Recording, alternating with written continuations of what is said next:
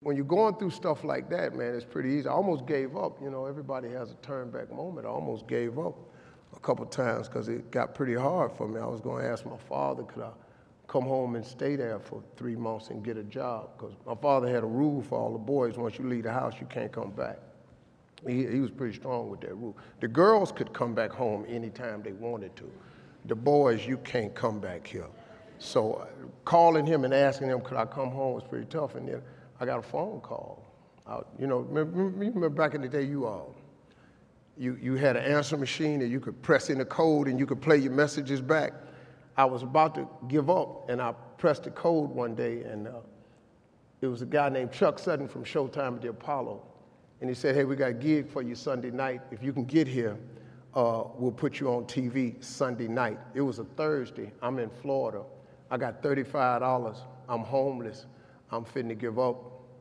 And uh, I didn't have enough money to get to New York. And I sat there and I started crying on the side of the road, man. I said, man, I finally get my shot to be on TV, and I can't even get there. So I, I sat there when I got through crying. I said, man, let me call back and see if he said this Sunday. So I picked up the phone and I dialed again, and they said, yeah, this Sunday. And I got ready to hang up, but another message had come through since, and it said, Doop. It said, Steve Harvey, this is Tom Sobel from the Comedy Caravan. If you're anywhere close to Jacksonville, Florida, if you can get there Friday night, I got 150 bucks for you. I'm in Pensacola.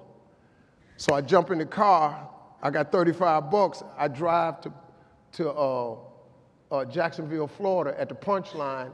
I do the gig Friday night. They give me $150. I did so good, the guy asked me to stay over Saturday night. He paid me 100, another 150. I got $300.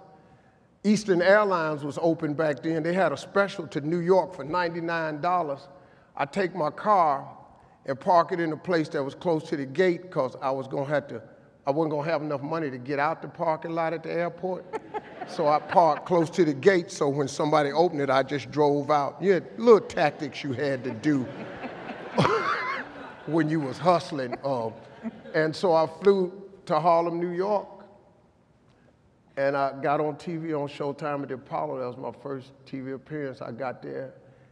Everything I owned was in two bags. And uh, they put me on TV that night. And uh, man, I mean, you know, I was, I was finna quit, man. Yes.